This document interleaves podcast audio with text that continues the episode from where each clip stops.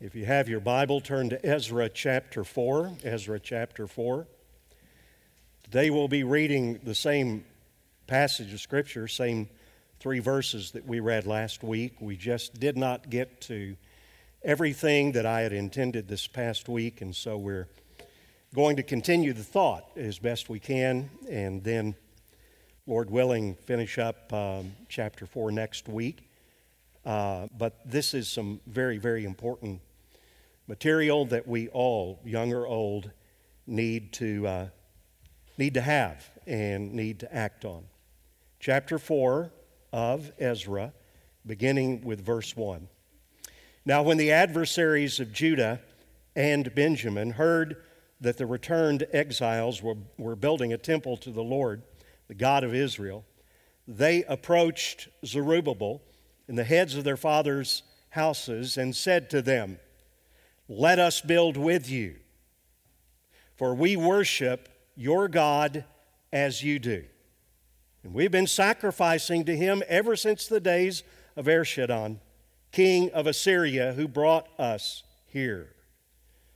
But Zerubbabel, Yeshua, and the rest of the heads of the fathers' houses in Israel said to them, you have nothing to do with us in building a house to our God, but we alone will build to the Lord, the God of Israel, as King Cyrus, the king of Persia, has commanded us. Father, I pray now that as we move through this study, God, how I need your help. I always do. I, I just sense that, that because of the importance of what we're dealing with, the, uh, the things that are going on all around us. Certainly, Lord, uh, never less, but perhaps never more, do we need to develop the spiritual discipline of discernment. Help us to be not only uh, able to know what to do, but just like Zerubbabel and the heads of the fathers' houses, have the courage to do it. We thank you for attending this time by the power of your Holy Spirit, and we pray this in Jesus' name. Amen. A fifth grade girl was spending the night with some friends. The mom said, We're going to watch a movie. And she announced the name of the movie the young girl knew basically not only the name but the content of the movie, and it was going to be an R rated movie. She was faced with a decision. Would she know what to do? And would she have the courage to do it? A 17 year old young lady was asked out by one of the most popular and best looking boys in school. She wanted to go out with someone for a long time, and this young man asked her. Now, she was a believer, a follower of Jesus Christ. She knew that this young man was not. He wasn't a bad guy, he was just not a believer would she have the ability to know the right thing to do? And would she have the courage to do it? You're a part of a church, and the leaders are greeting some people from out of town who are also supposedly fellow believers, but when they meet together, with the leaders of your church, the pastor and other leaders, they bring with them a small carved wooden idol from their own culture. Again, they are professing believers, supposedly believing the same things that you do, but they want you to pay homage to this small wooden carved idol and to bless them and their inclusion of this idol into their worship. Would you know the right thing to do? Even as the leader, would you have the courage to do it? We talked last week about discerning. Look at the lead statement I want to talk about that for just a moment and we'll get into some of the answers to these questions. These are real life situations, by the way. But in verses 1 through 2, and then we get to verse 3 in just a few moments, I made this statement. I put down the word syncretism. In syncretism, the goal is not to get you to stop worshiping or serving the true God. In syncretism, the goal is just to get you to add other gods to that worship. Syncretism is a word, kind of a big word, that just means the melding, the blending of two different religious systems that in many ways are opposed into one religious system. I remind you of something that I said last week, and I want to just elaborate it on, on it for a few moments. Remember this the world is never your friend. Let me define. There are two different things going on. Sometimes people will take a statement like that and they'll say, Well, you are anti culture. Now, culture is just the, the, the, world in which we live, and every different people group, they have different cultural norms. The things of cultural or, or, or of culture primarily are benign, okay?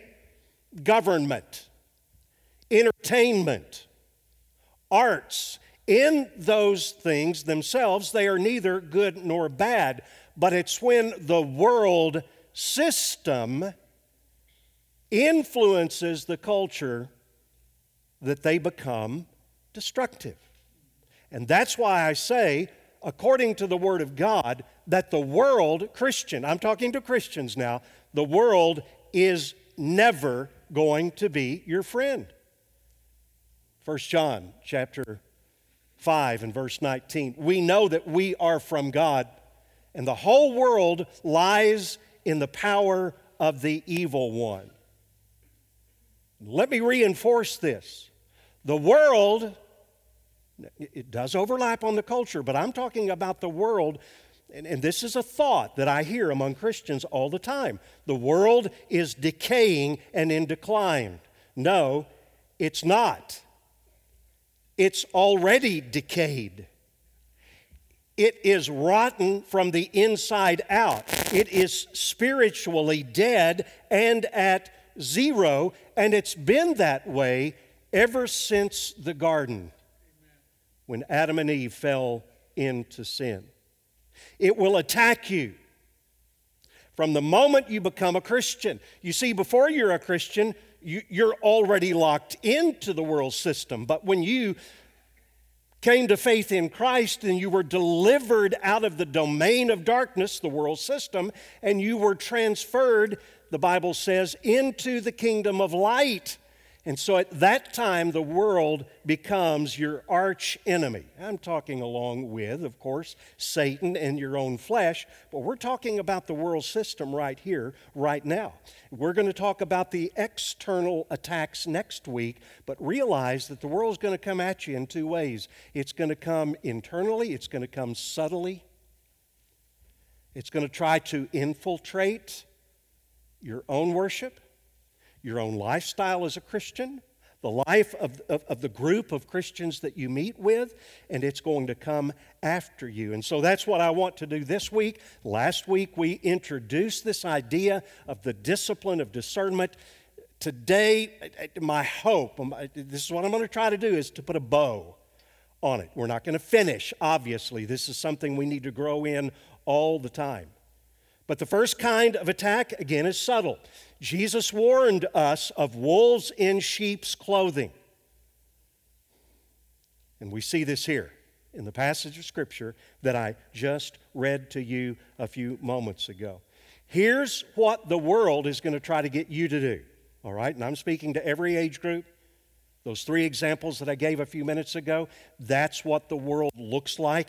It's going to try to get you, listen, to compromise your Christian walk under the disguise of trying to be helpful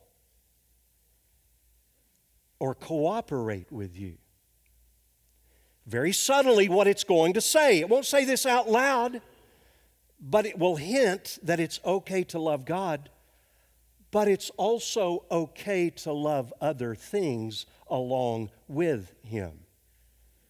And that's why verse 1 of Ezra, an Old Testament book. This was written thousands of years ago, and we've got to see that it uses the word adversaries. Now, remember, these were people that lived in the land. They were descendants from Jews who had been left after Israel had gone into captivity. The Assyrian king, he mentions it, the, spokesman for these adversaries, they had brought other people, pagan people from other lands, they had intermarried, and this was that group of people called adversaries. If you remember, that's where the Samaritans basically came from, the Samaritans of Jesus' day. But let me put it like this these were the these were the influencers of the land.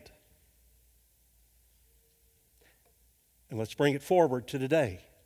There are influencers all around you. Paul said it like this even Satan disguises himself as an angel of light. Ultimately, Satan is the one who's behind all of this. So it's no surprise if his servants. Now, this might mean the, the, the demonic group of, of, of entities, it could also mean the world. His servants also disguise themselves as servants of righteousness. In other words, the influencers who are going to come against you, many times, well, most often, they're not going to come to you with horns and fangs and dripping with blood and all the rest of that. They're going to come to you as influencers, people who are intellectual, people who are funny, people who are entertaining, people who are powerful, people who are rich, people who are cool. Everybody wants to be around somebody who's cool, right? And these are the influencers who will, and again, what is their ultimate goal? Not to get you to stop worshiping God, but to get you to engage in polluted worship, syncretism. And what will end up happening when you allow these other influences to come in, you'll begin to redefine God. You'll say, I believe the word, I'm, and then fill in the blank with your conservative theology, I'm this or I'm that, but you will begin to redefine God and His holiness and His justice and all of the rest of that. Not only that, you'll begin to redefine, watch what's happening in our culture. I'm talking about our culture. We can see this in the world, but I'm talking about where we live. In our culture, influenced by the world, people who are intellectual and rich and powerful and entertaining and funny and cool and all the rest of that, and they're getting us in the church to redefine our standards of truth. And guess what happens when you begin to redefine God? You redefine the standards that He has set for truth. You redefine morality so that you can add your own gods to the mix and feel comfortable doing so. You, you may not see it. It may not be as, as, as obvious as what I've just said, but in verse 2, this is exactly what, what is happening. When these adversaries come and say, uh, Now, by the way, we worship the same God you do, and then they mention the king, I said this last week, who brought them into the land, and along with that, the goddess, all of, all of the gods, all of the goddesses, and particularly the god Inanna or Ishtar. Remember that discussion last week? And so basically, the adversaries were saying this let us come and help you. We just want to help. We just want to cooperate with you.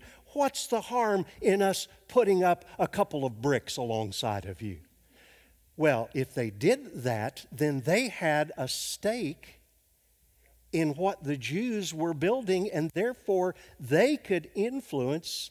And it wouldn't be long before they would say, you know what? Let's just bring Ishtar, our goddess our fertility goddess, a god, a goddess of abominations. She can just come and sit alongside Yahweh. We don't want her to take over. She's the queen of heaven.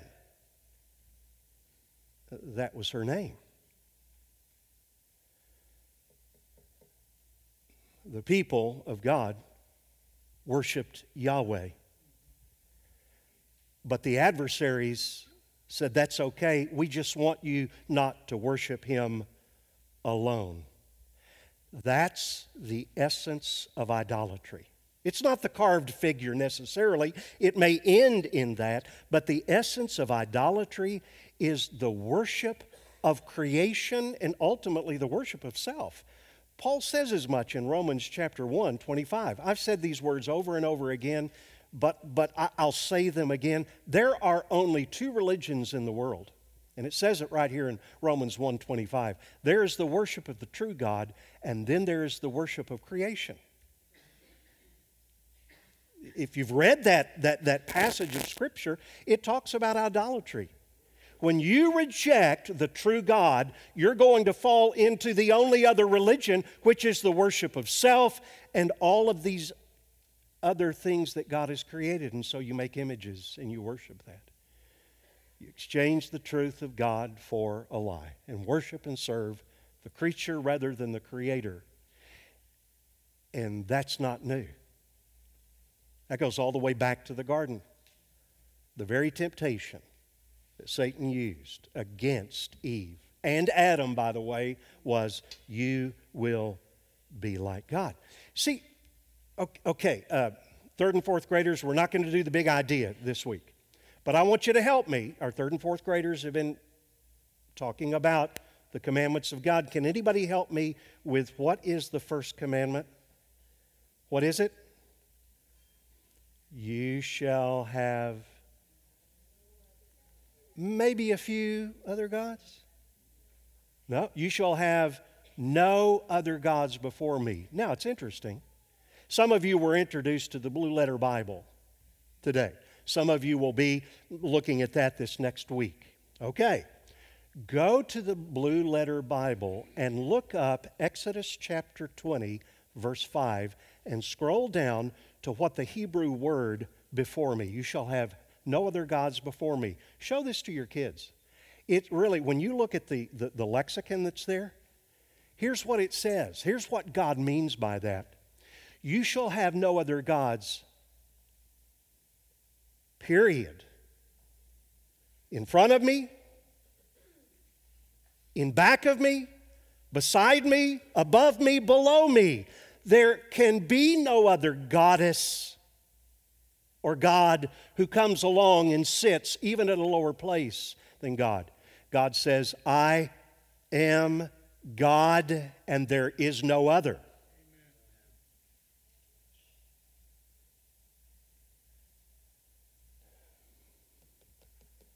Don't let the world pollute your worship.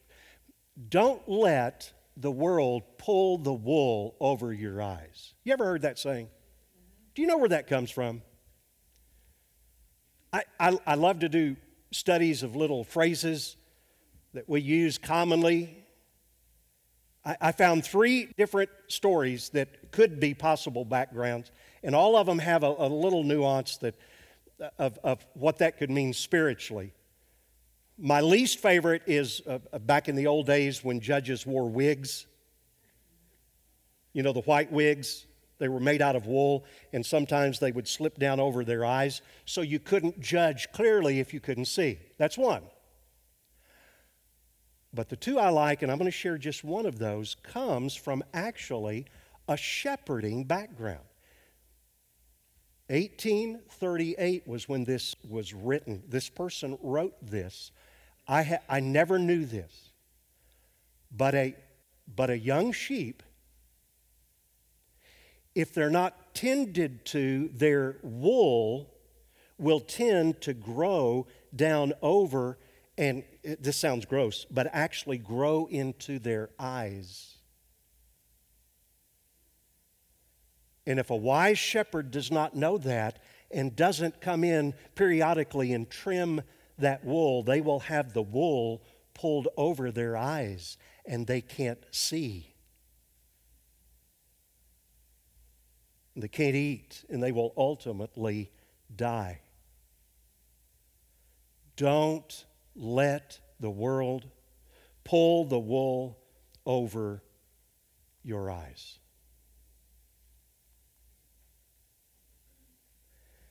Verse 2, let, us look at this. I, I want to go back and, and just uh, talk about this. I, by the way, I, I always appreciate when people come and we interact or during the week and say, hey, I, you know, this is something you said, I have a question about this or comment or, or whatever. I, I love that. And uh, always keep that up. That makes me go back and and, and look at it and study it more. But Zerubbabel and the heads of the fathers' households, these were the gatekeepers, these were the leaders. And while the request sounds reasonable for them to build with them, Zerubbabel and the others weren't fooled. They didn't have the wool pulled over their eyes. Here's what they were doing they were guarding the gospel.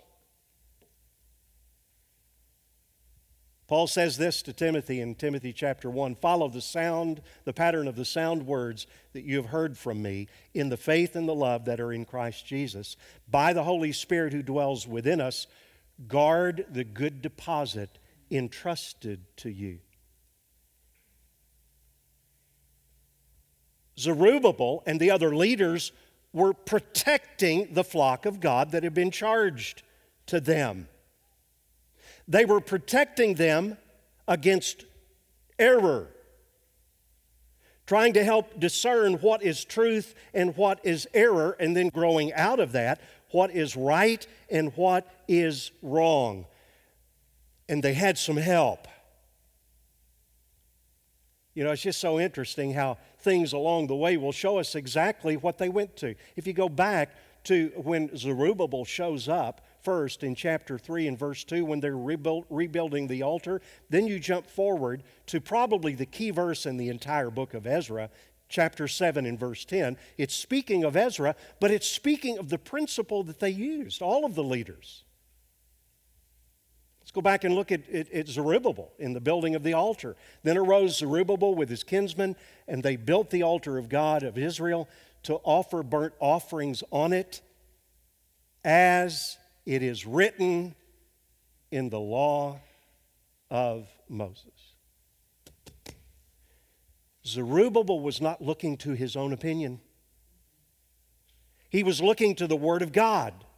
Ezra, later on, it says this of him For Ezra had set his heart to study the law of the Lord, to do it, and to teach his statutes and his rules in Israel. And that is so necessary for leaders today. I'm not the only Zerubbabel in the room. Every dad, every grandfather, every grandmother, every, every big brother, big sister, you are a Zerubbabel to go back to the Word of God and to protect the people around you. Maybe it's your own family. Maybe it's the people in your ABF or Sunday school class or small group, or maybe it's the people in the church. And here's the real thing it's to help them to discern not just what is right, but look at what Spurgeon says down at the end of your quotes. Discernment is not a matter of simply discerning the difference between right and wrong, rather, it is telling the difference between right and almost right.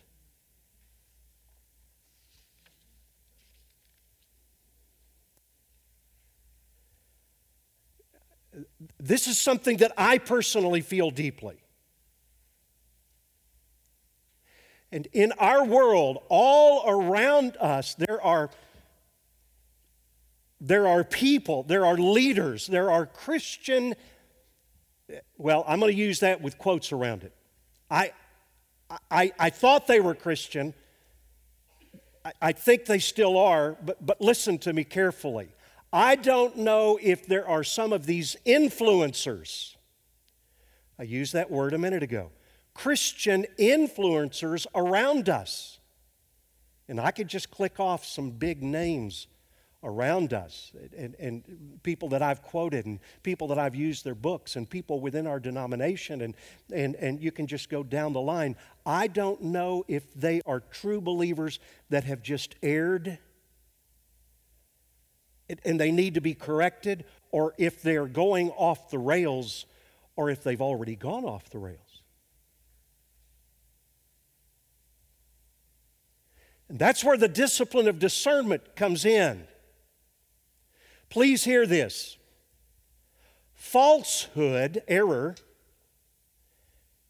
and what results from falsehood. If, if, you, be, if you begin to go off the rails, apostasy comes next. If you get hardened in error, then apostasy. But they do not happen overnight. Falsehood and apostasy are incremental. There's an old saying that applies to this, and I think the world and Satan behind the world uses this very carefully. How do you eat an elephant?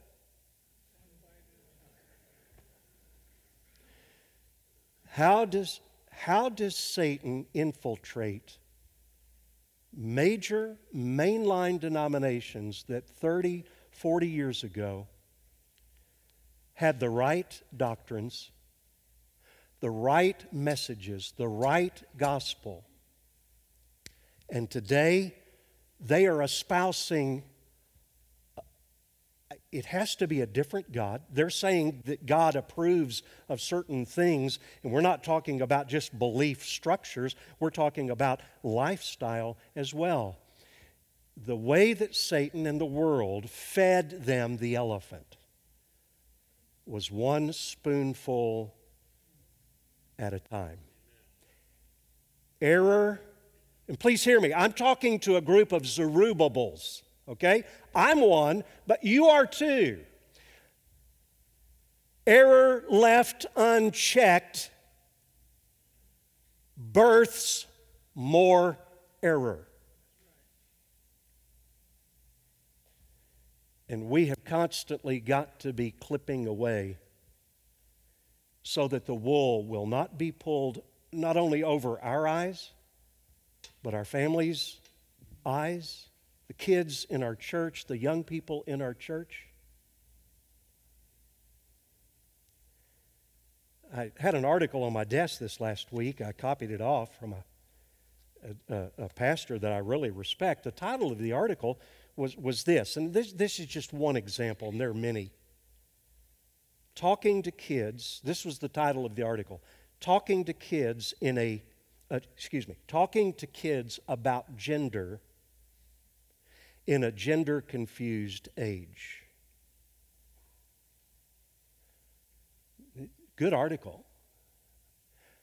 But I thought of the probable difference in the title of that article and how that article might have been written or titled by the Puritans. J.C. Ryle, for example, who wrote the classic book on holiness, do you think they would have used the term gender confused age? This may sound hard, but I think they would have just used the word sin.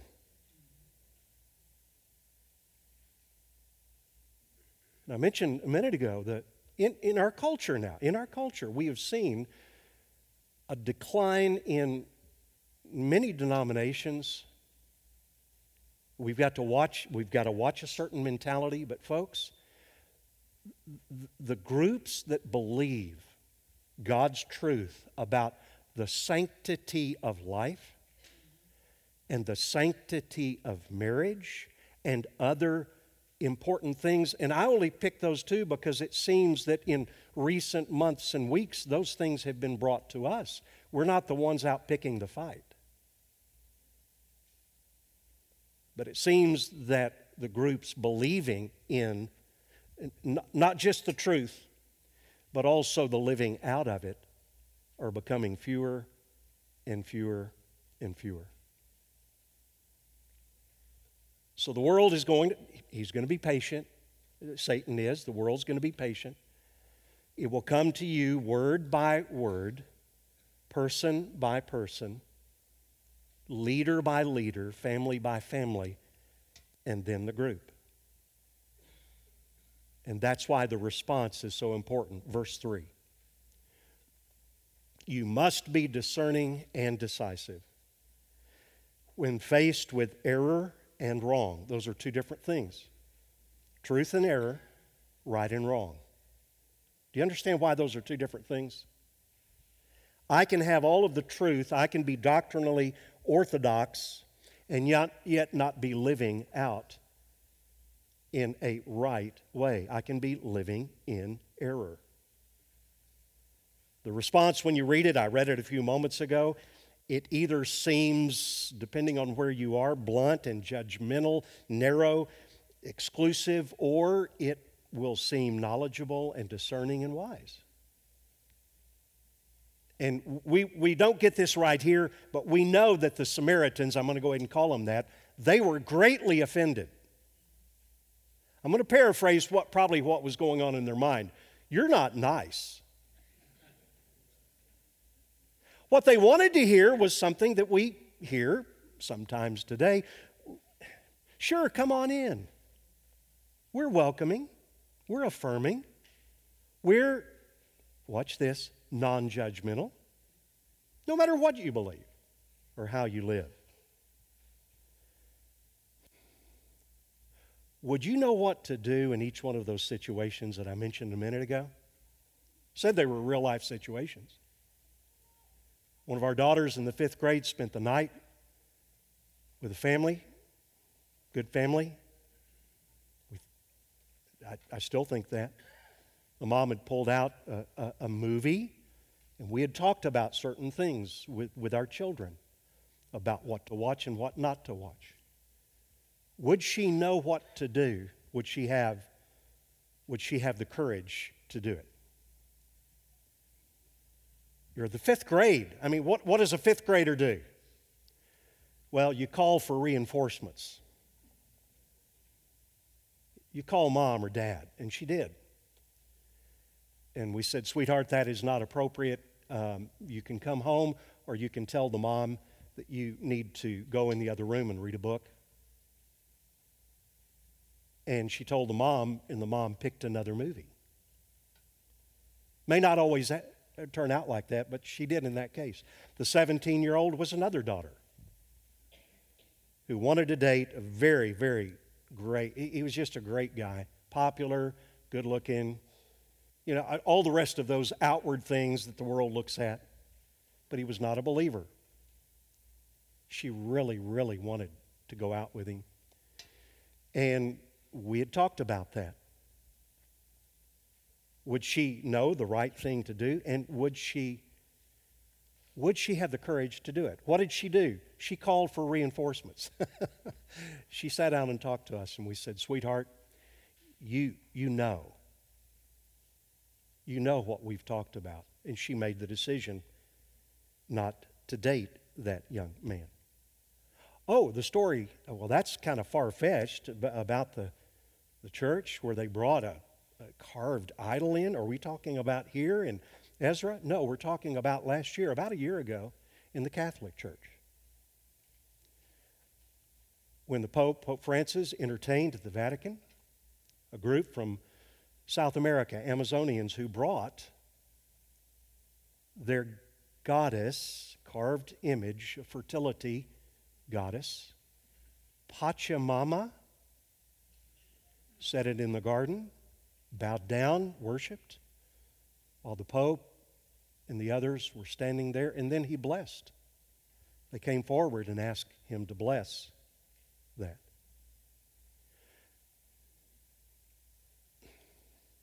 Here's a verse that you might want to look at.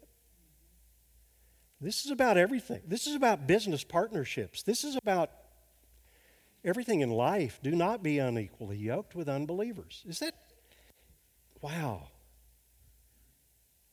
Does that sound judgmental? For what partnership is righteousness with lawlessness? I mean, Paul is actually bringing some questions in to, to solidify his argument. Don't be unequally yoked. Why? Because there's no partnership between righteousness and lawlessness.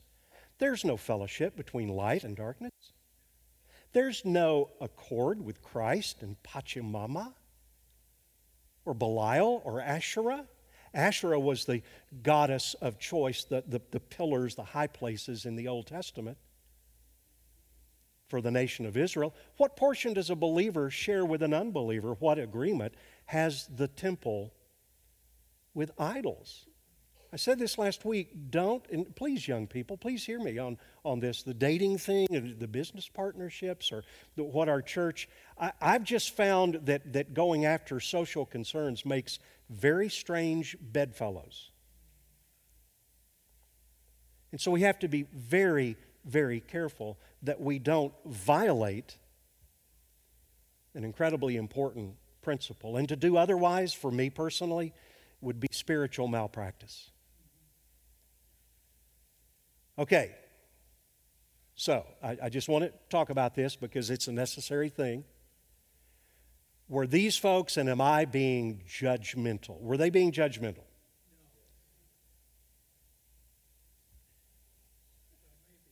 Okay, both are true. I had a yes and I had a no. Okay, watch this. Now, watch this. Here, I, I shared this last week. Used to be the most commonly known verse among uh, in our culture was John three sixteen. For God so loved the world. Now it's judge not that you be not judged. Um, is that true? Is that verse true? It is true. But watch out. Okay? I'll ask the question Was Zerubbabel and the others and the other examples that I've given you, were they judging or were they discerning? Now, Again, listen to this. The word used in that, this is another blue letter Bible thing, okay? Look it up. Matthew 7 1. Not, not right here. We'll get a blast on our internet right now. Uh, but look it up because here's what it means judge, make a distinction, determine, select, choose, measure. Are we not judging all of the time? Every decision you make, are you not making, are you measuring? Are you making a determination? Sure, you are. Everyone does that all the time. So let me say this, and I, I hear it a lot. I remember an uncle one time, and he, he, was, uh, he was lost, and uh, he was confronted because of some things that w- were found in the house and his stash, and I, I just won't go into detail about that. But when he was confronted by my aunt, his wife, guess what he said? You're judging me. That is one of the easiest ways to get out of taking responsibility for something. So, parent child relationships.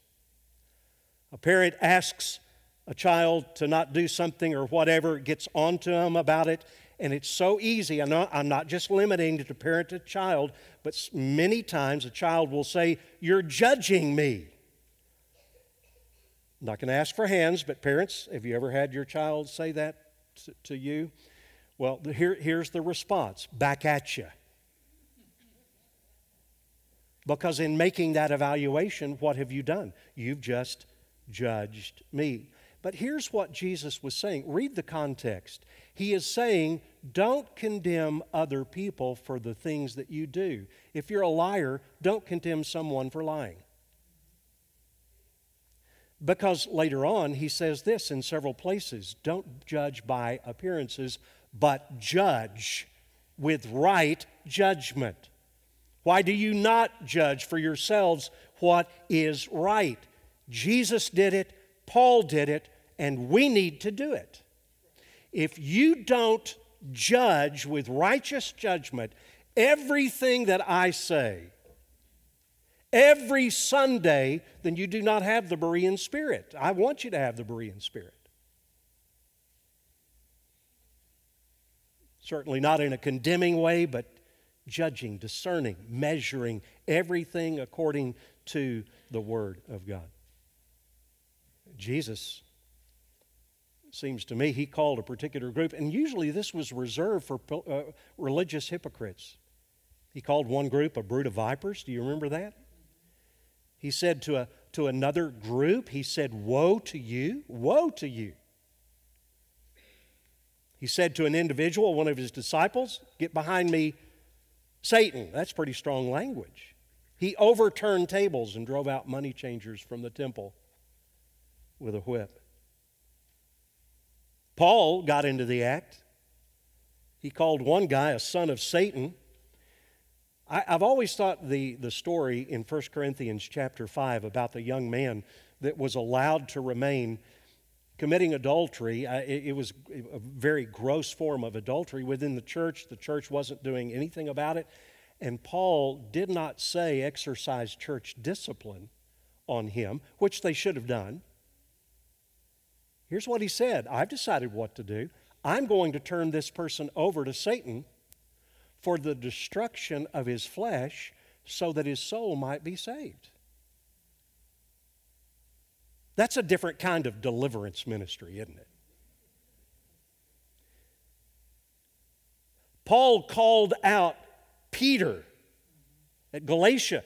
Peter had the right theology, but his lifestyle was going against it, so he called him out.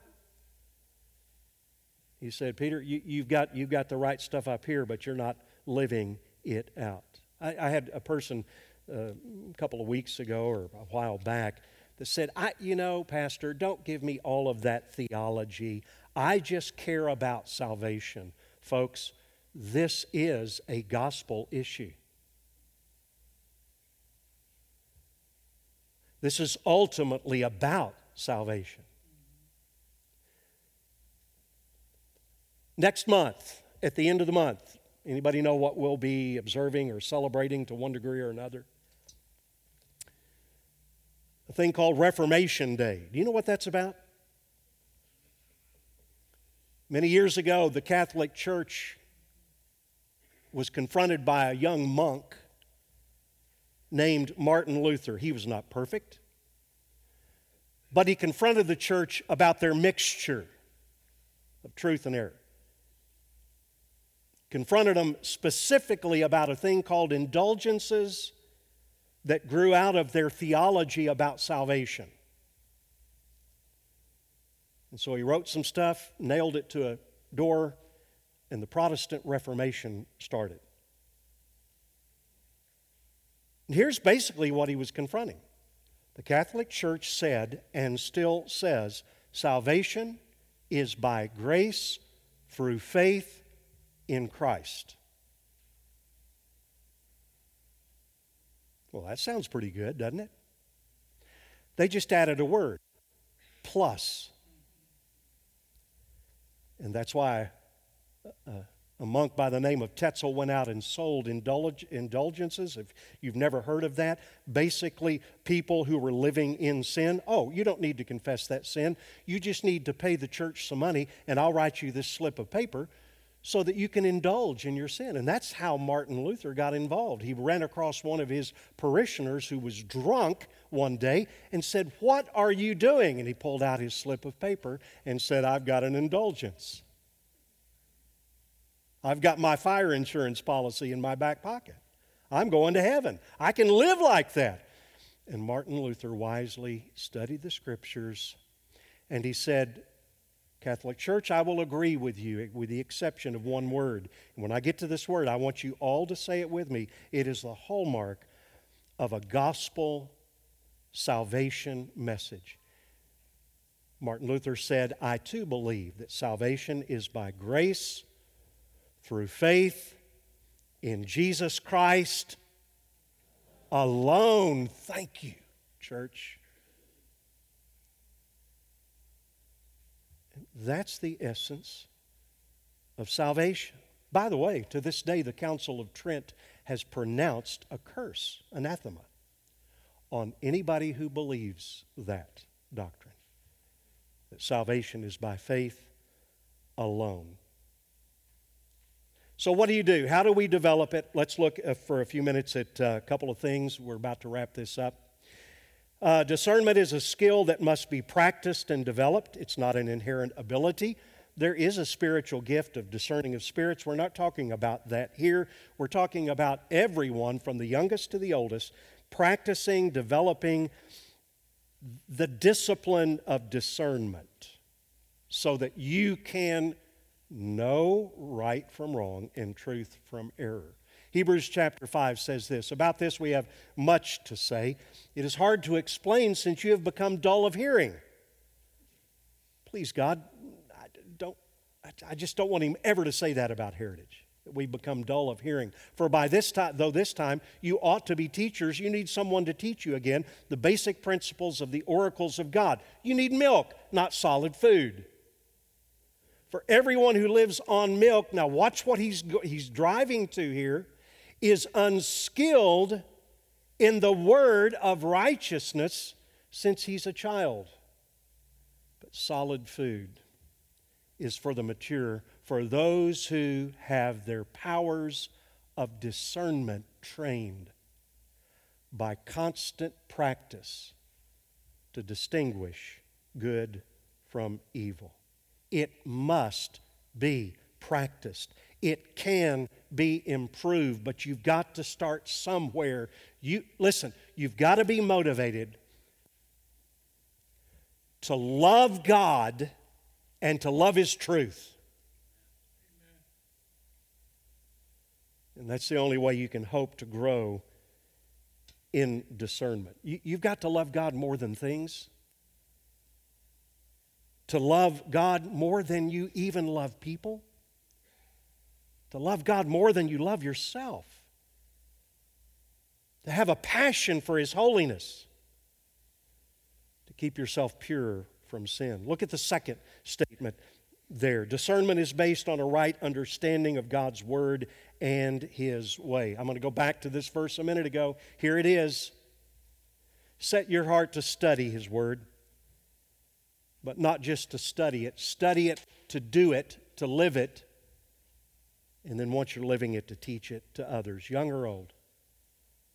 That's what he did. He went back to God's Word. God's Word is the very source of truth. So that when you encounter those situations and, and many others that I mentioned a few minutes ago, that you will not only know the right thing to do, but you will have the courage to do it.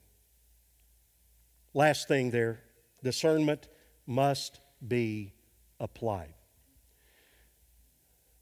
I'll end with another fable or a story like the sheep. Have you ever heard the expression, a camel with his nose under the tent? It's an old Arabian expression.